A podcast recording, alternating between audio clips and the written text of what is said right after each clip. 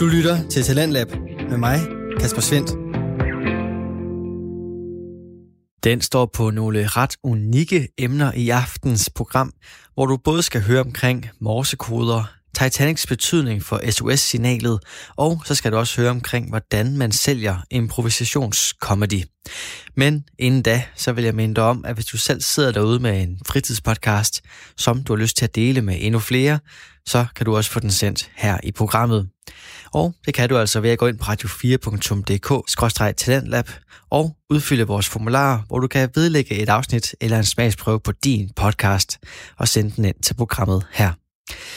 Vi har ingen begrænsning for, hvad din podcast den kan eller skal handle om, for her i programmet, der tror vi på, at det, du har at fortælle, det har vi lyst til at dele. Og der er heller ingen krav til længden på din podcast-afsnit, eller hvor tit du sender sådan et. Og så til aftens første podcast. Her der skal du først høre fra Spejderliv, en podcast omkring livet som spejder, med alt hvad det indebærer. Podcasten består af de to værter, Sten Eriksen og Kim Pedersen, som er med til at skrive den nye udgave af håndbogen Spejderliv, men de bliver altså ved med at støde på mange nye og spændende emner, og bogen den kan altså ikke bare blive større og større. Så derfor der har de to aktive mænd sat sig ned og lavet denne podcast. I aftens afsnit, der står den på morsekode, hvor de to værter de er besøg af dobbelte Danmarksmester i morse, Brian Lodal.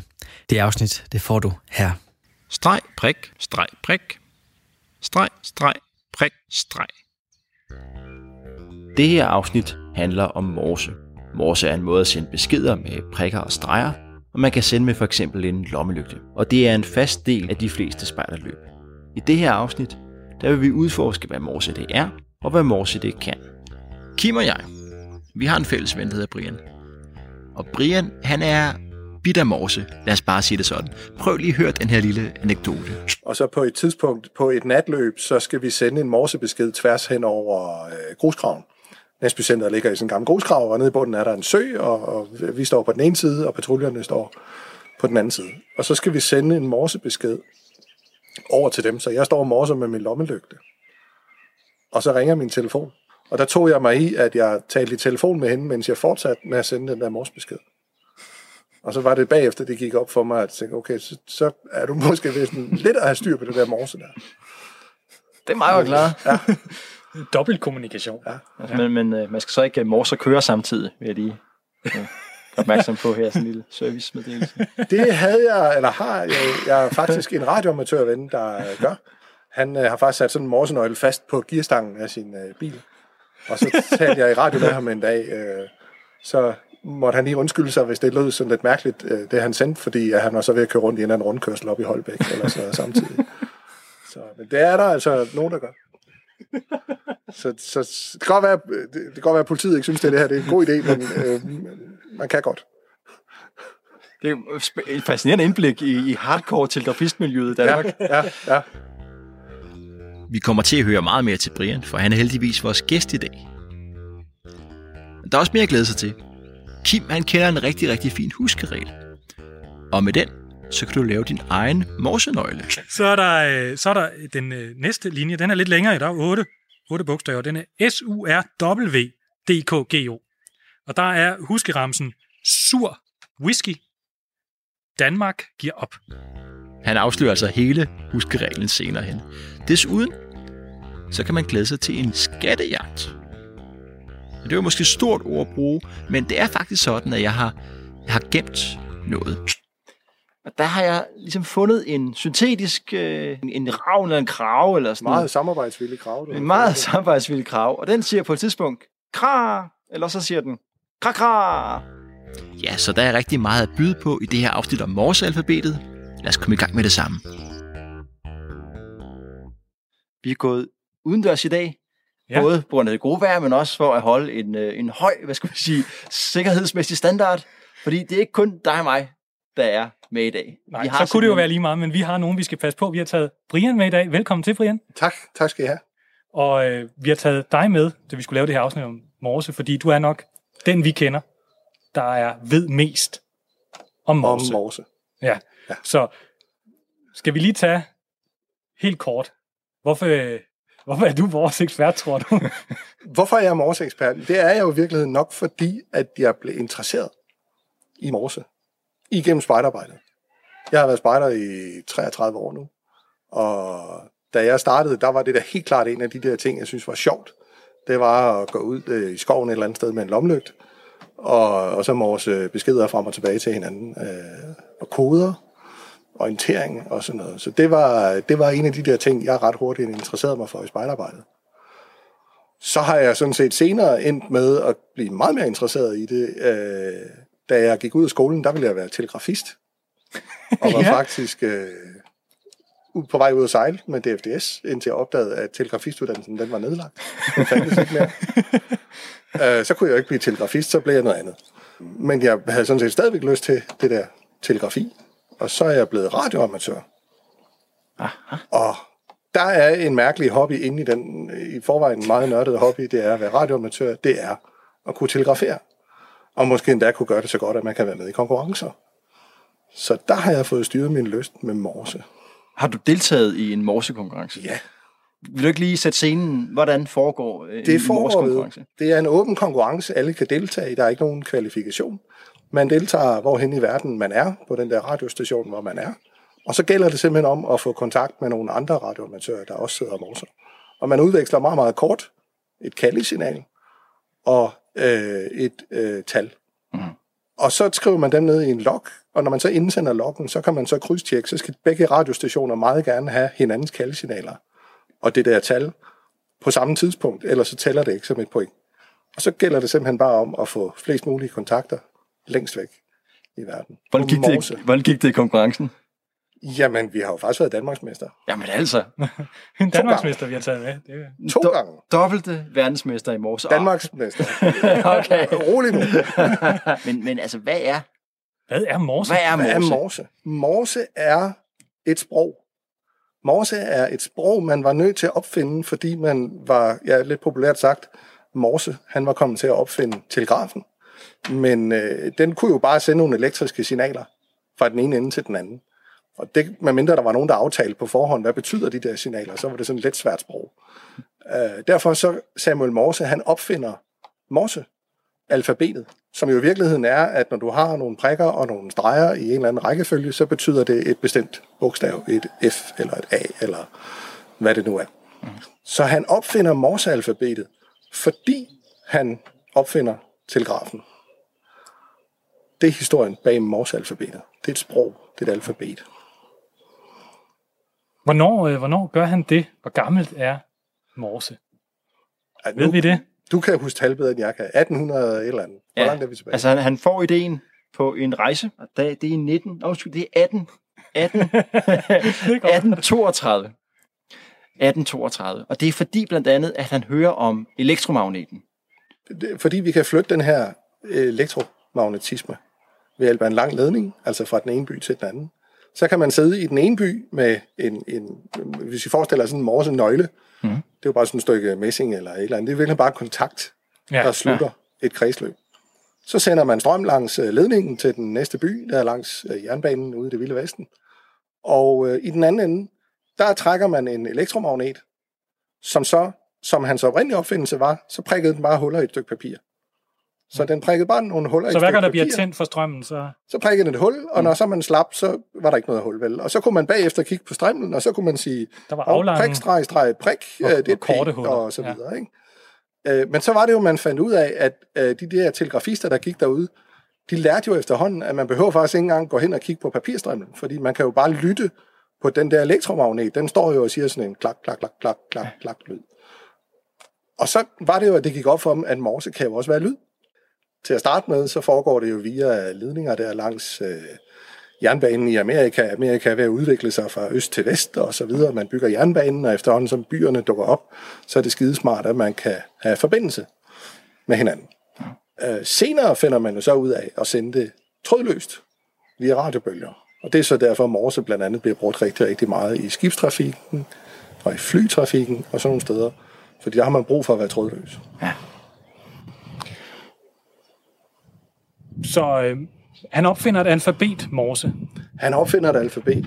Øh, og det, øh, er det det alfabet, som øh, jeg lærte som lille ulveunge hvordan man oversætter prikker og streger til, til Øh. bogstaver. Så vil jeg sige, så har du haft en meget øh, ivrig leder ude i Høngruppe, hvis det har været tilfældet, fordi det alfabet, vi alle sammen kender i dag, er i virkeligheden et andet alfabet.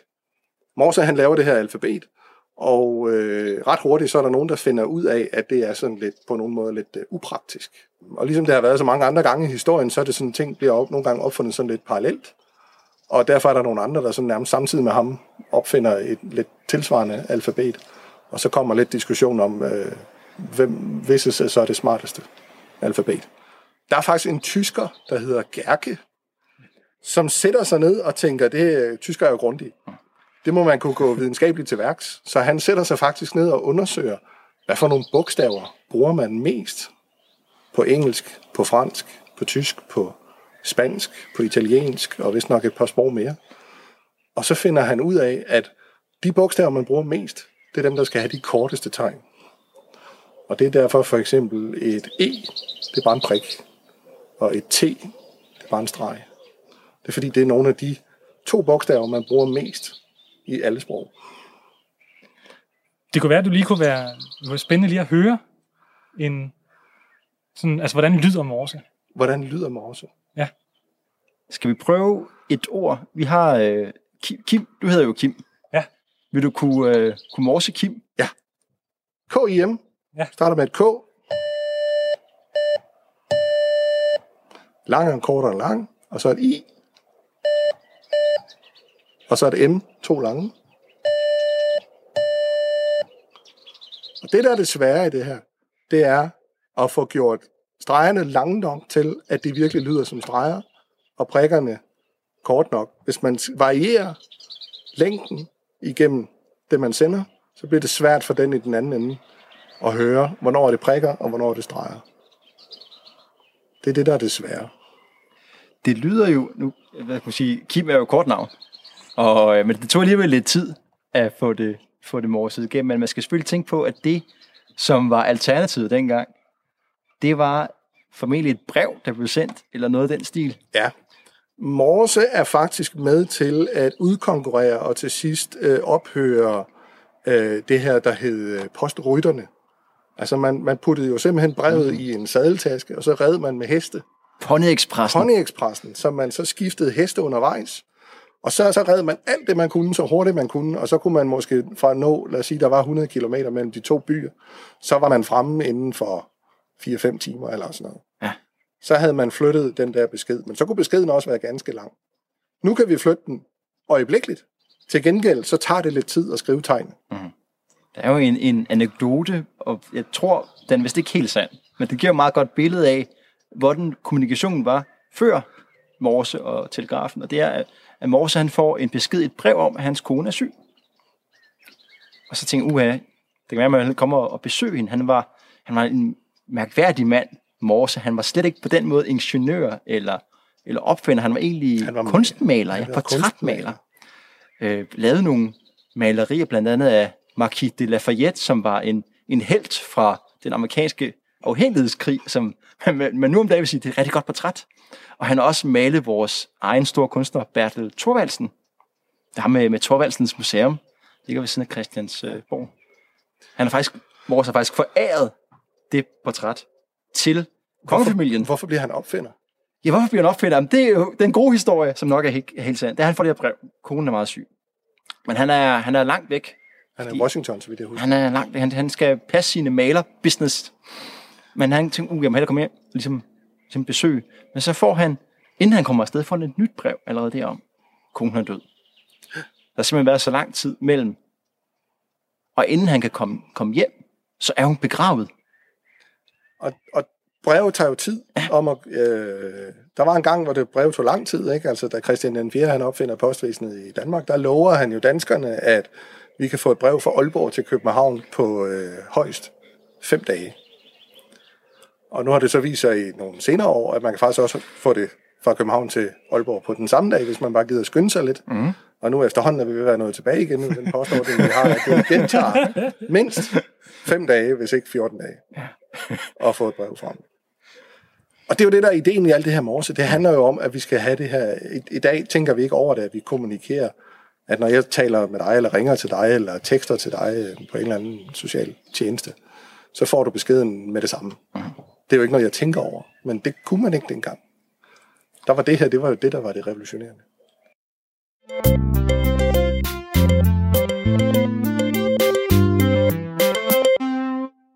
Altså det mest berømte Morses-signal, Ja, det er vel øh, SOS. Altså Ja. tre prikker, tre streger og Ja. tre prikker. ja. Og, og hvorfor er det det? Det har jeg læst mig til. Ja. Det er simpelthen fordi, det er let. Det er det. Det er let, ja. Tre prikker. Historien med Titanic er i virkeligheden, og det er derfor, at SOS bliver interessant. Mm-hmm. Titanic rammer isbjerget, er ved at synke, kalder øh, på hjælp. På det tidspunkt har man fået øh, telegraf ombord. Den primære årsag til, at man har telegraf ombord, det er faktisk ikke, fordi det sådan er krævet som et stykke sikkerhedsudstyr. Det kommer efter Titanic. Men det er fordi, at man tjener gode penge ved at sende telegrammer til de her mange gæster, der er ombord. De vil jo gerne sende besked om, at nu er de ude at sejle på Titanic. Øh, Det er den øh, man sender- social media. man sender hundredvis af telegrammer på Titanic hver dag fra alle gæsterne. Der står en kø ind i øh, kontoret. Faktisk så mange, så man ikke har tid til at høre de der ismeldinger. Det er en del af historien omkring Titanics forlis, er jo det her hovmod. Man overhører ismeldingerne og advarslerne om isbjerge, fordi man har så travlt med at ekspedere alle de her tel- telegrammer. Da man så rammer isbjerget og er ved at synke, så sender man ikke SOS, som man skulle tro. Man sender faktisk det, der hedder CQD. CQD. Og så hvad, hvad er så det? CQ, det er en fransk afledt og betyder, jeg kalder efter alle. Og CQD, det betyder, øh, jeg kalder efter alle distress, altså jeg er i nød. Og, og, og hvordan øh, lyder det, sådan, øh, altså prikker og streger? Det lyder sådan, øh, da di da dit, da da di da, da di dit.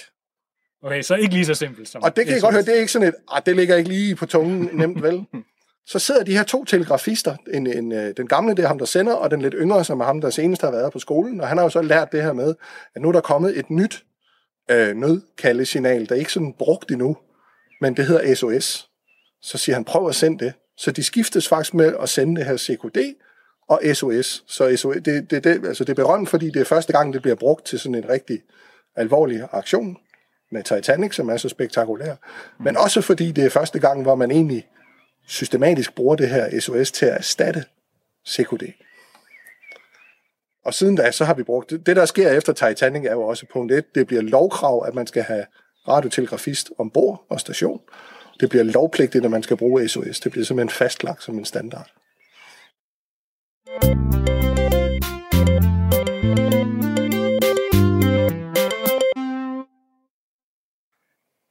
Morse, det var det opfundet i midten af 1800-tallet. Ja. Og øh, nu er vi jo i det 21. århundrede. Hvad er det, Morse kan, som gør, at vi stadigvæk bruger det i spejderarbejdet frem for alt muligt andet, som er opfundet? Hvorfor, hvorfor ikke runer? Hvorfor, hvad, er det, hvad er det, Morse kan, som gør det specielt velegnet til spejderarbejde? Det gør det meget velegnet til spejderarbejde, fordi det på en ret nem måde kan tages med ud i naturen og bruges. Og egentlig også bruges med sådan ret få forudsætninger. I virkeligheden kan vi jo nøjes med at have en brik i lommen, hvor der står de her øh, morsetegn på, og egentlig ikke nødvendigvis gå rundt og huske på det hele udenad. Og så kan vi tage det med ud i naturen og stå der på bakketoppen et eller andet sted og, øh, og bruge det. Så kan man tale om, hvad vi bruger det til, fordi de fleste gange som spejder, så bruger vi det bare som sådan en slags sjov opgave eller udfordring eller noget. Men Men vel også tit mange gange, så kræver det en eller anden form for samarbejde. Altså det at sende og modtage en morsebesked, ja. det er ikke noget, der er nemt. Altså man skal forestille sig, at man står med en blok papir øh, og skal skrive ned, hvad der bliver sendt til en. Ja. Så ser man nogle blink, men samtidig skal du skrive, hvad det er, du ser ned på papiret. Altså det kan jo... når man har prøvet det nogle gange, så finder man tit ud af, at det er sådan en tremandsopgave, fordi så har man en, der kigger ud på det, der bliver sendt, og han siger bare, hvad han, Han ser. laver det simpelthen om til lyd. Han siger bare prik, streg, streg, prik. Så sidder ham, der sidder nede, øh, der er den hurtigste til at kigge i, øh, i øh, morsekoden, han siger så prik, streg, streg, prik, det er et øh, P. Og så sidder ham den sidste, han sidder og skriver det ned i klar tekst, ikke? Og så bliver det pludselig en samarbejdsopgave. Og det er jo det meget af vores spejderarbejde handler jo om. Det er jo ikke nødvendigvis selve opgaven, vi løser, men det, at vi lærer at samarbejde ved at løse nogle komplicerede opgaver. Man kan se, at det er meget nemmere at gøre det på den måde, end, Det er meget nemmere at gøre. end at stå hver for sig Ja. og, med en blok papir. Det er det ikke. Fordi... Du, du var ved at sige, at vi, nogle gange så bruger vi det bare for sjov, og så, øh, så afbrød jeg dig. Ja, og så er der jo også det element af det, at der, er nogle eksempler i historien på, at vi jo netop bruger det for alvor. Selv i nyere tid har man stadigvæk, det er ikke så tit, men man har stadigvæk eksempler på, at folk de overlever i redningsaktioner på, at de lige akkurat har kunne huske at sende SOS med lommelygten. Om ikke de kan noget som helst andet, så kunne de i hvert fald huske at sende et SOS. Og så lå de der med et brækket ben. Øh, jeg læste lige på en artikel nu her med sådan en englænder, der havde vandret rundt op i bjergene, var faldet og havde brækket benene og lå et eller andet sted. Og hvad havde han på sig? Han havde en anden lille bitte lommelygte, og så da det blev mørkt, så begyndte han at sende SOS ned i den retning, hvor han mente, at der måske var nogen. Det var der, og det reddede ham. Øh, om man ikke kan andet, så kan man da i hvert fald være heldig at overleve på den måde. Ikke? Du havde altså også et meget godt billede på et tidspunkt. Vi snakkede om, om morse og hvad vi skulle snakke om i dag. Hvis man forestiller sig, at der står nogle folk på to sider af en flod, eller på to bakketoppe. Ja. De står der, de skal i kontakt med hinanden. De kender ikke nødvendigvis hinanden på forvej, på forhånd. Altså, hvordan, hvordan griber man det an? Ja. Hvordan skal vi komme til at snakke sammen? Man har ikke deres Twitter-handle, man ved ikke, Nej. hvad deres Insta er. Men du ved i virkeligheden heller ikke, om de kan morse. Nej, man kan heller ikke høre, hvad de råber. Det er for langt. En, en, en af forudsætningerne, når, når vi som spejder i traditionel forstand øh, sådan nogenlunde lærer at træne morse en gang imellem, det er jo fordi, så er der en chance for, at hvis vi skulle stå i situationen, så har vi, så, så har vi da hørt det før, så har vi måske en chance for at nå og, og, og løse det, der er i den anden ende. Men ulempen er jo, hvis dem, der står over på den anden side af bakketoppen, der, de aldrig har de aldrig hørt om morse, de har aldrig trænet det eller noget, så kan du stå og blinke til dem alt det, du vil, men så hører de det ikke alligevel. Jeg tror måske i virkeligheden, ideen i moderne spejderarbejde er at forstå det som den der problemløsning, at vi står her på den ene side af, af- af den store kløft, og der står nogen over på den anden side. Hvordan skal jeg komme i kontakt med dem? Morse er måske bare en måde. Semafor er en anden måde. Det kan vi heller ikke huske, det der alfabet. Hvordan kommer jeg så i kontakt med dem? Ikke? Altså, hvad er der så af muligheder i det? Det, det, det, det der for mig, tror jeg, er udfordringen i et moderne spejderarbejde. Det er jo det der med at, at sige, hvordan kan vi kommunikere sammen? i de der vanskelige situationer. Det var ikke det, du fiskede efter. Jo, jo. jo. øh, ja, men det der er det interessant. Altså, men så skulle øh, pointen med, at vi stadigvæk lærte, lærte morse, det skulle være, at vi måske var bedre til at finde de her løsninger, fordi vi allerede har set, altså vi er bekendte med en måde at kommunikere Ja. ja. på, som er anderledes, end at vi står og snakker eller skriver. Ja, Og Vi, så vi, har, der, vi har prøvet noget, noget andet, så når vi så står på kløften i en eller anden nødsituation, ja, så er, er de idéer, vi kan få, er simpelthen bedre, ja. fordi vi, vi, har, vi har prøvet mere. så er det vel også sådan en slags, skal man sige, begynderkode. Den er svær nok, hvis man ikke kender den, det er jo ikke det. Men, men, men det er jo Den- ofte, så starter man med morse, og så kan det være, at man kan åbne op til nogle af de mere komplicerede, øh, svære koder bagefter. Ja. Man, man skal jo, når man går i gang hjemme i patruljen øh, med det her, skal man jo starte med at øve sig med, i klartekst med nogle simple ord frem og tilbage. Og når man så synes, okay, nu er det for nemt eller et eller andet, så er det jo, man skal sige, okay, så, så nu koder jeg lige min besked ind med en ATK-kode eller et eller andet. Ja.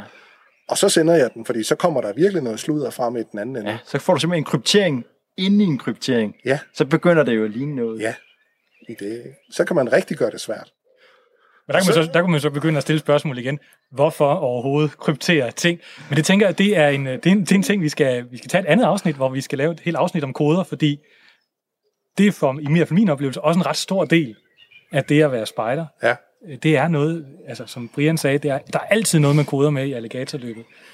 Altså, BP har det jo med i sit spejderarbejde, fordi at på det tidspunkt er der ikke så stor skældning mellem, om man er spejder, eller om man står i den forreste enhed af en eller anden herrestyrke.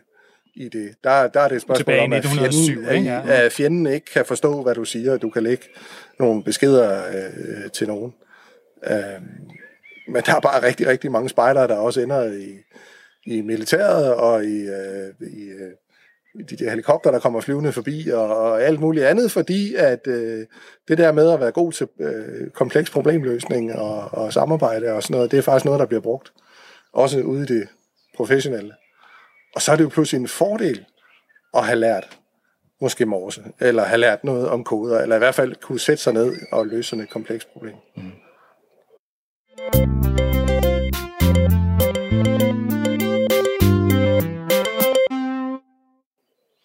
I dag har vi den 3. maj, det vil sige morgen aften er det befrielsen. Og en af de øh, steder i historien, måske sådan lidt i faktisk nyere historie, hvor morse også har været relevant, det var jo under modstandskampen i Danmark. Man havde en masse illegale radiotelegrafister, som øh, gemte sig på øh, tørre lofter og kældre og sådan noget i byerne. Og når så aftenen den øh, stred på, så sendte de kodede beskeder til England omkring, øh, hvordan det gik med modstandskampen i Danmark. Og den anden vej fik de beskeder om, at nu skal I springe en jernbane, og nu skal I øh, gøre det og det og det og sådan noget. Øh, det var faktisk været meget organiseret i det. Det foregik med morse, og så havde man kodet alle beskederne. Og hvorfor har man brugt morse der under krigen? Det har man simpelthen gjort, fordi at det var det simpleste og det mest effektive middel, når man skulle sende fra en eller anden illegal radiosender på øh, tørreloftet øh, inde i en eller anden storby, og man kun havde 10 minutter til at sætte øh, antennen op og sådan noget, så var det simpelthen den, den sikreste måde at nå frem til England på, det var at sende telegrafi. Det er en god måde at sende beskeder på. Har I nogensinde hørt de der udsendelser, der, der hedder Her i London? Og jeg har kun hørt parodier på dem, tror jeg. Nå, man kan gå ind på YouTube, der ligger de der gamle klip, hvor man kan høre øh, den her øh, lakplade, der spiller her i London. Mm. Men det, man skal lægge mærke til, det er, at alle udsendelserne, de starter med sådan en meget karakteristisk melodi. Da da da dam. Da da da dam. Her er London. Det er det Beethovens øh, femte. Ja, men hvis I nu siger, at det er et morsetegn, Ba, ba, ba, bam. da da da dam, så Så er det det så fire prikker og en streg.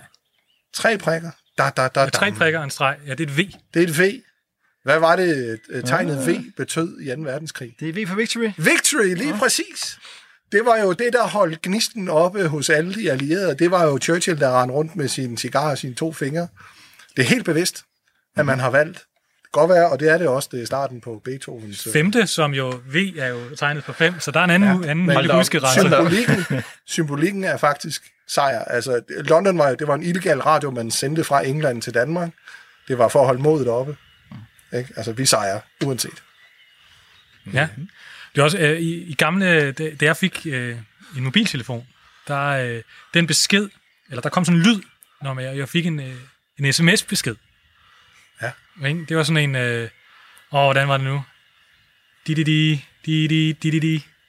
Så SMS. Ja. Som jo er en gammel- lang gammel fremskrivning af SOS.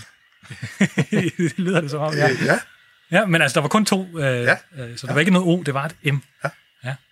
Så fik man simpelthen, så kunne man høre på morse, at man fik en Ja. sms.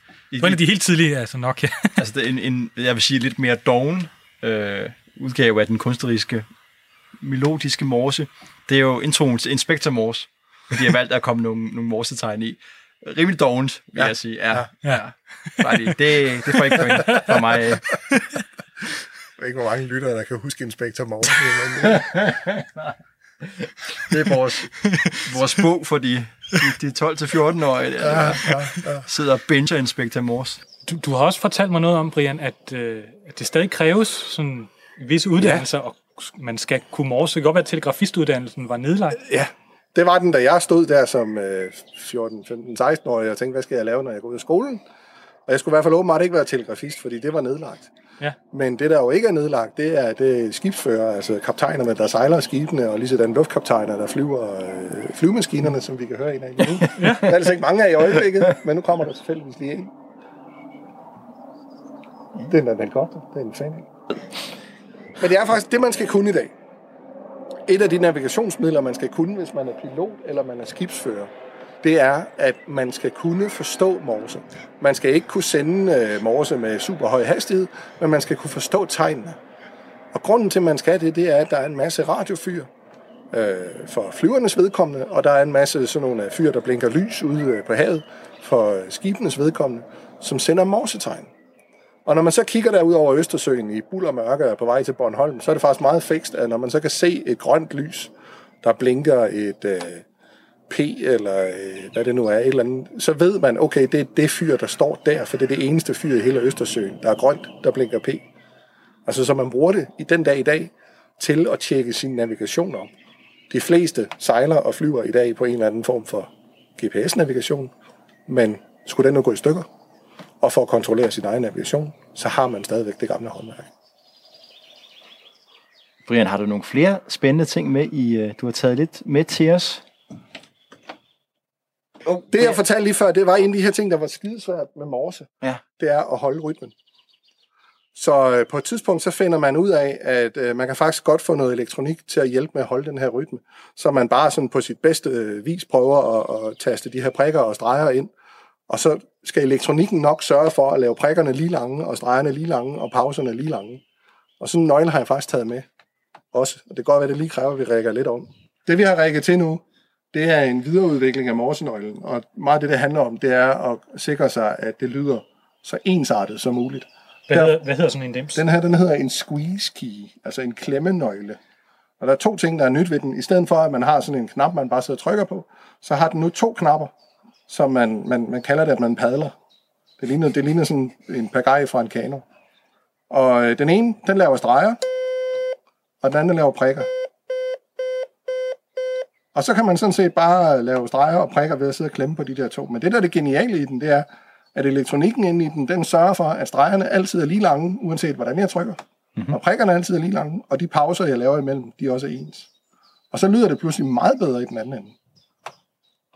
Skal vi have en lille prøve på det? Kan vi... Øh...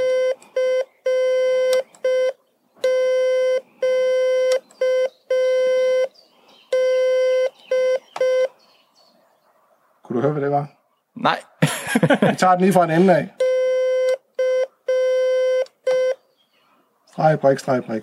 streg, prik, streg, prik. Et C. Det er C. Jeg, øh... Hvad er det? Q. Q. Ja, Uh. Det må så være Det, det. det er dolken med de to dråber blod, ikke? Jo. streg, prik, prik. Okay, så det er simpelthen sekunderet. CQD. Ja, der havde jeg nok ikke kommet til hjælp der. Nu er jeg jo heller ikke uh, Og så kan vi jo tage det, alle kender, ikke Ja. også? Altså,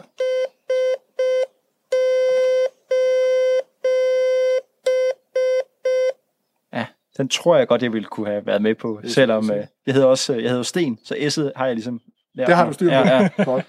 Men se, det er jo en fordel, hvis du tager dit navn, fordi det er jo i virkeligheden består jo kun af alle de bogstaver. Der er nogle af de nemmeste bogstaver af morse. S, T, E og N. Jeg æder jo bare en prik. Det er bare én prik, ja. og T'et er bare én streg. Og N'et, streg prik. Ja. Og S'et, streg. det er faktisk et af de nemmeste navne. Det var derfor, mine, det er mine forældre valgte det. det var, ja. så viser ikke at være så, så relevant nu. Hvor... Nå, så bare lige for at sige, at igennem den her udvikling, der sker, der får man jo også forbedret elektronikken, og man får lavet noget, så det bliver nemmere at bruge og, og, øh, og så videre. Men i bund og grund, så sidder man jo stadigvæk og sender prikker og streger til hinanden. Jeg kan se, jeg kan se der er sådan en... Øh, man kan skrue på, hvor, hvor, hurtigt, og, Ja. hvor, hvor hurtigt kan vi sende en besked afsted.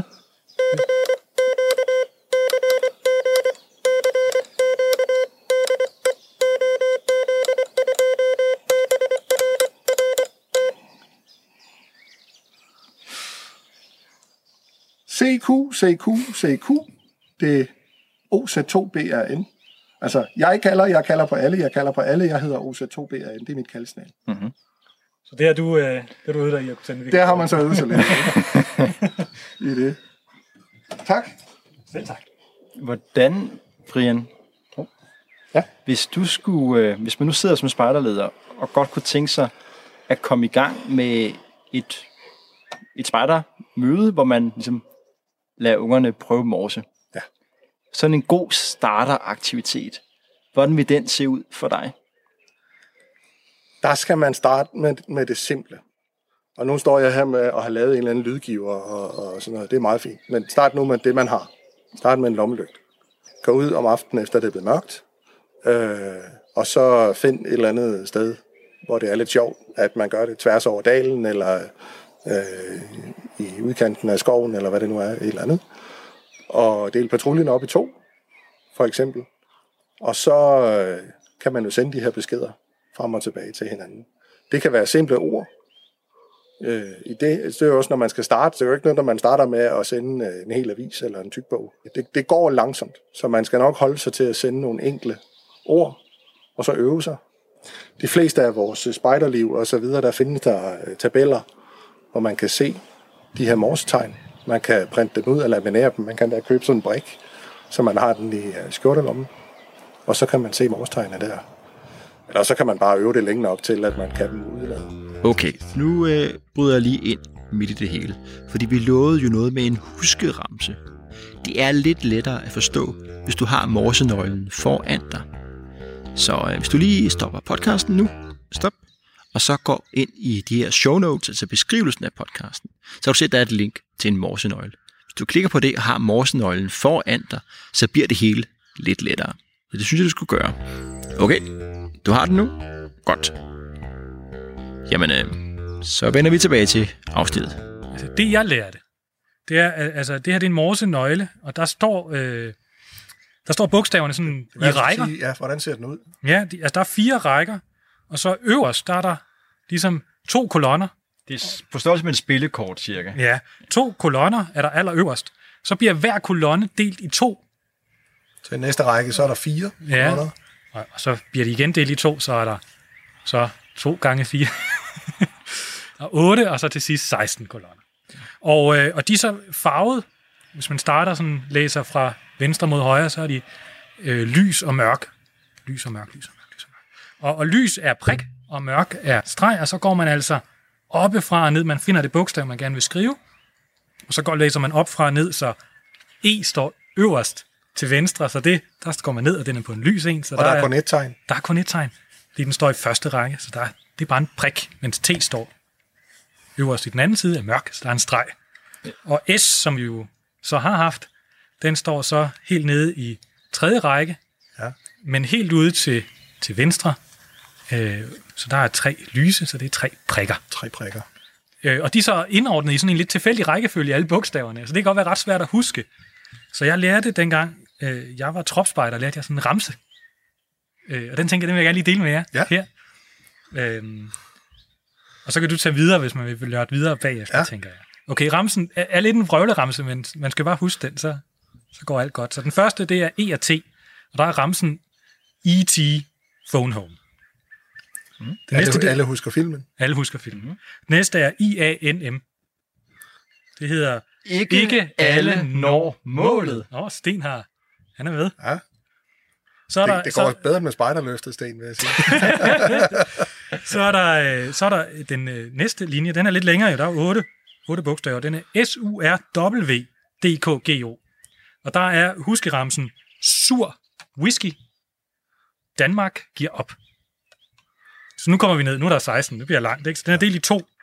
Den anden er HVF, og så er der en stjerne, som ikke rigtig betyder noget.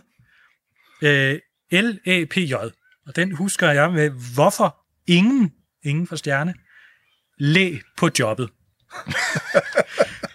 og den sidste, den hedder BXCYZQØCH, Meget hvor lige- CH altså er Wow, et tegn i sig selv.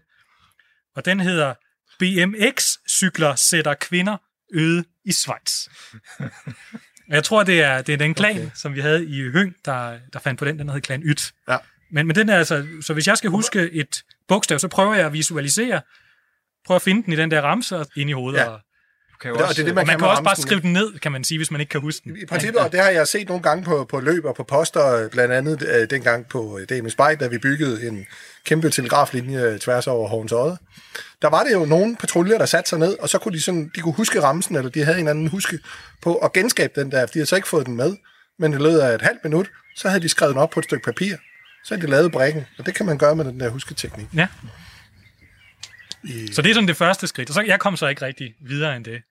Øh, Da jeg lærte det i sin tid, der prøvede vi det her med meget med sådan noget associationsord.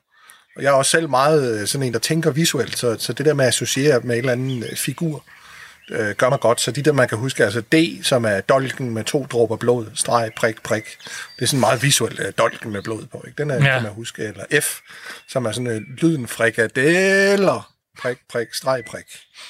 Eller linoleum, prik, streg, prik, prik. Og sådan. Så er der sådan nogle huskeord. I det gamle spejderliv, der står der nogle af de der øh, huskeord. Det er også en måde at huske det på, at man associerer det med et eller andet ord. Hvad for, ja. en, hvad for en årgang har du? Øh? Ja, lige nu står jeg med, jeg tror, 49. er fra 56, den her. Jeg har også en fra nogen 30. Og jeg havde jo også en, jeg fik jo ligesom så mange andre spejder, øh, spejderliv, jeg blev konfirmeret øh, i en gang i 80'erne. Den er blevet væk. Jeg ved ikke, hvor den er. Det var synd, for jeg har skrevet masser af noter i den, men den er blevet væk. Men til gengæld har jeg fundet på et øh, antikvariat, den her spejderliv, fra 1954. Ganske gammel. Der står nogle husord i. Ja. Ja. Øh, om de er gode eller ej, ja, det ved jeg ikke. Det er jo meget forskelligt for, hvordan man, øh, man husker det godt. Og så, du fortalte også, at øh, du er i gang med at lære det der, altså vi bliver virkelig god til det der med at kunne høre, altså Ja. lytte på morse. Så, Ja. Og der nytter huskeregler Nå, ikke så meget. når, når man begynder at morse så hurtigt som det, vi kender som telegrafi, hvor man jo bare øh, øh, sender det øh, rigtig, rigtig hurtigt, så kan man ikke længere bruge øh, sin hjerne på den måde, at man, man husker det på billeder eller på genkenden. Fordi det er det, der hedder kognitiv hukommelse, hvor man hele tiden associerer, at det var noget med, det var dolken og blodet og sådan noget. Inden man er blevet færdig med at huske, at det så er D, så har man allerede mistet de næste 5, 7, 8 tegn. Så det, man træner sig selv i, det er at høre hele lyden. Altså, så hvis jeg... Øh, jeg ved ikke, om vi kommer ind på det senere, vi har været inde på det, men, men øh, det her, der, der hedder CQ, som er en måde at sige, jeg kalder til alle. Mm. Lyden CQ, da di da di da da di da. Det er bare helt, det er bare én lyd. Da di da di da da di da. Den kan jeg bare høre udenad, og så ved jeg, at det betyder CQ inde i mit hoved. Jeg behøver ikke, og jeg behøver ikke at nå at dekode det, for jeg ved allerede, hvad det betyder.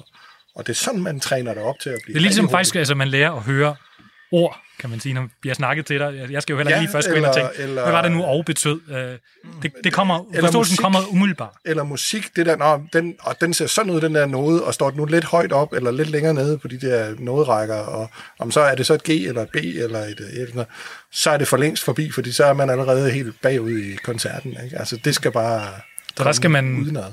Kunne genkende Ja. sådan hver lyd. Så mange af de der måder, man siger, når man begynder at lære øh, morse sådan til mere seriøst brug, så lærer man i, i virkeligheden meget, ligesom man lærer musik. Og man siger også, at, at, at, at hvis man er musikalsk, har man bedre forudsætninger for at lære det. Og man siger også, at hvis man, det har vi set med mange andre ting også, man har nemmere at lære noget, når man er barn, end hvis man er voksen. Så hvis man sætter sig ned som voksen og vil lære det, er det sværere, end når man er børn.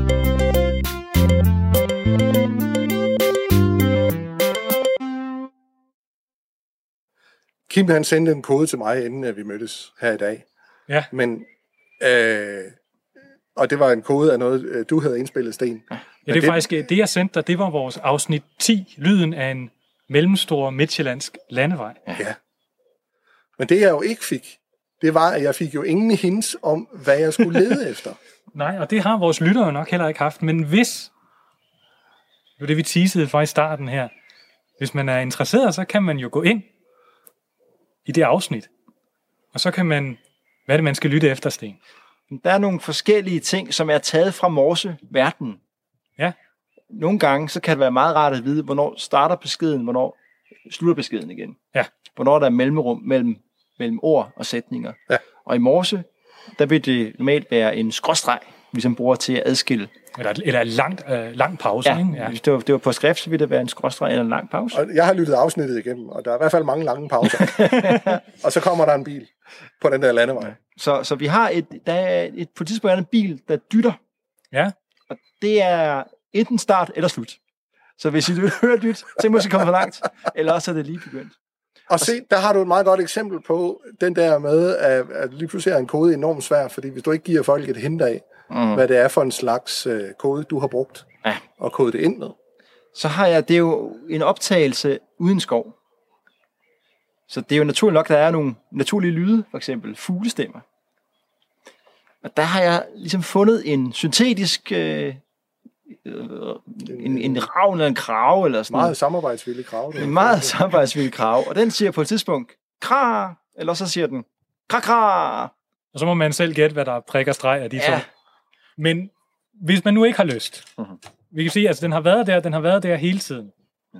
Og, og det vi også kan sige, det er, at den, det er ikke bare en kode sådan for kodens skyld, den leder hen mod noget. Noget større. Noget stort. Men øh, jeg har overtalt Sten til her, til at afsløre, hvad der står i den første del af koden. Og ja. så vil Brian, han vil som morse den sidste del af koden, men med lidt mere almindelige midler. Ja. Første del af koden, som kraven, øh, kraven den, øh, den skriger ud, det er en hjemmesideadresse, som lyder spejderliv.dk skråstreg skat. Det vil jeg give uh, øh, gentag. Det er altså spejderliv.dk skråstreg skat.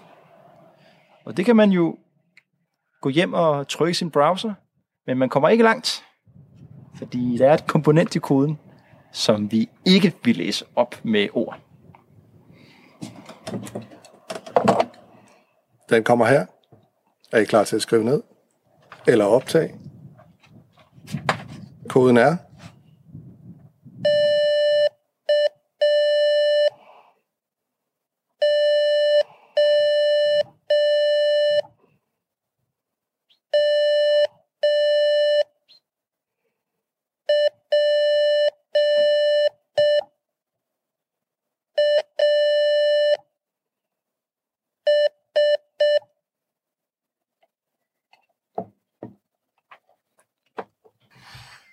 Jamen tilbage er bare at sige tak for den gang. Tak fordi du ville være med, Brian. Det, det var, var rigtig spændende. Ja. Øh, tak til dig, Sten. ja, jamen, det var da også meget sjovt. Hvis jeg kan få lov til at komme med en anden gang, så øh, er det altid. Nu må vi se, hvad, hvad, hvad Brian og jeg, vi skal lave nogle afsnit. Spøg til side. Tak for den gang.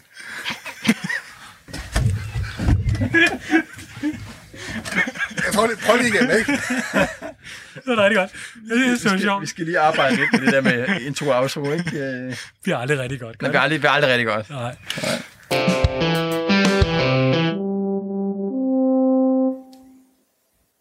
Hvad skal der ske næste gang? Ja, hvad skal der ske næste gang? Det var faktisk et meget godt emne. Har vi en plan, Kim? Det er jeg usikker. Nej.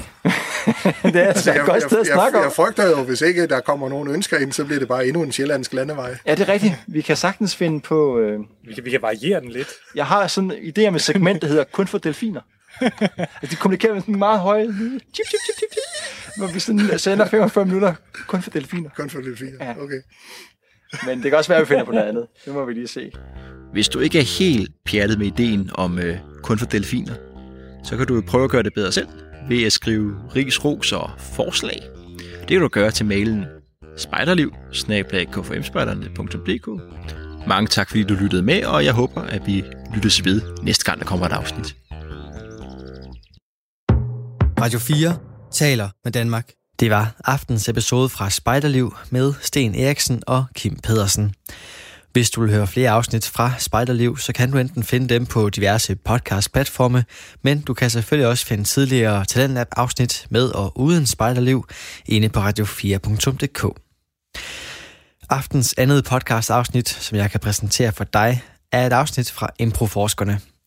I den der er det de to værter, Lars Udengård og Martin Winter Sap, som dykker ned i improvisationsgenrens tilstedeværelse og brug i den danske kulturbranche. Du kan finde afsnit omkring brugen af impro i blandt andet teater, comedy og musik, samt afsnit, som koncentrerer sig omkring teorien og det mere faglige bag evnen til at lave god impro. I aftens afsnit, der har de besøg af impro-skuespilleren Kasper Gatrup, kendt fra improgruppen Specialklassen, som du jo også kan høre lave radio her på kanalen i Specialklassens eget program. Men i aften, der er Kasper Gatrup altså med i et afsnit fra Improforskerne, og det er til en snak omkring kommersiel impro, og hvordan man sælger det. Og det afsnit, det får du her. Pjau, pjau, velkommen til Improforskerne med Lars Udengård. og Martin Wintersarp. Nu er det tid til, at du kan lave din helt egen tagline til improforskerne. For eksempel, improforskerne, så dykker vi igen. Du har lige to sekunder. Værsgo. Mm, ja, det var faktisk meget Ja, det godt. var faktisk godt tænkt. Ja. God lytter. Hej Lars. Ja, hej Martin. Velkommen til uh, studiet og Improforskerne. Jamen, øh, selv tak, Martin. Øh, går det godt? Det synes jeg. Ja. Vi har lige øh, haft et engelsk show med ja-hatten. Yes, yes. Der kunne du have været med. Øh, det kunne jeg faktisk Ja. godt. Ja. Så det var forrygende. Der var rigtig mange mennesker, og folk var rigtig glade. Ja. Så det skal vi prøve igen. Det er godt. Bliver det sådan en tilbagevendende ting? Ja, det skal være sådan månedligt. Ja. Så det må man sige. Hvor godt. tilbagevendende. Jamen, øh, Hvad med dig?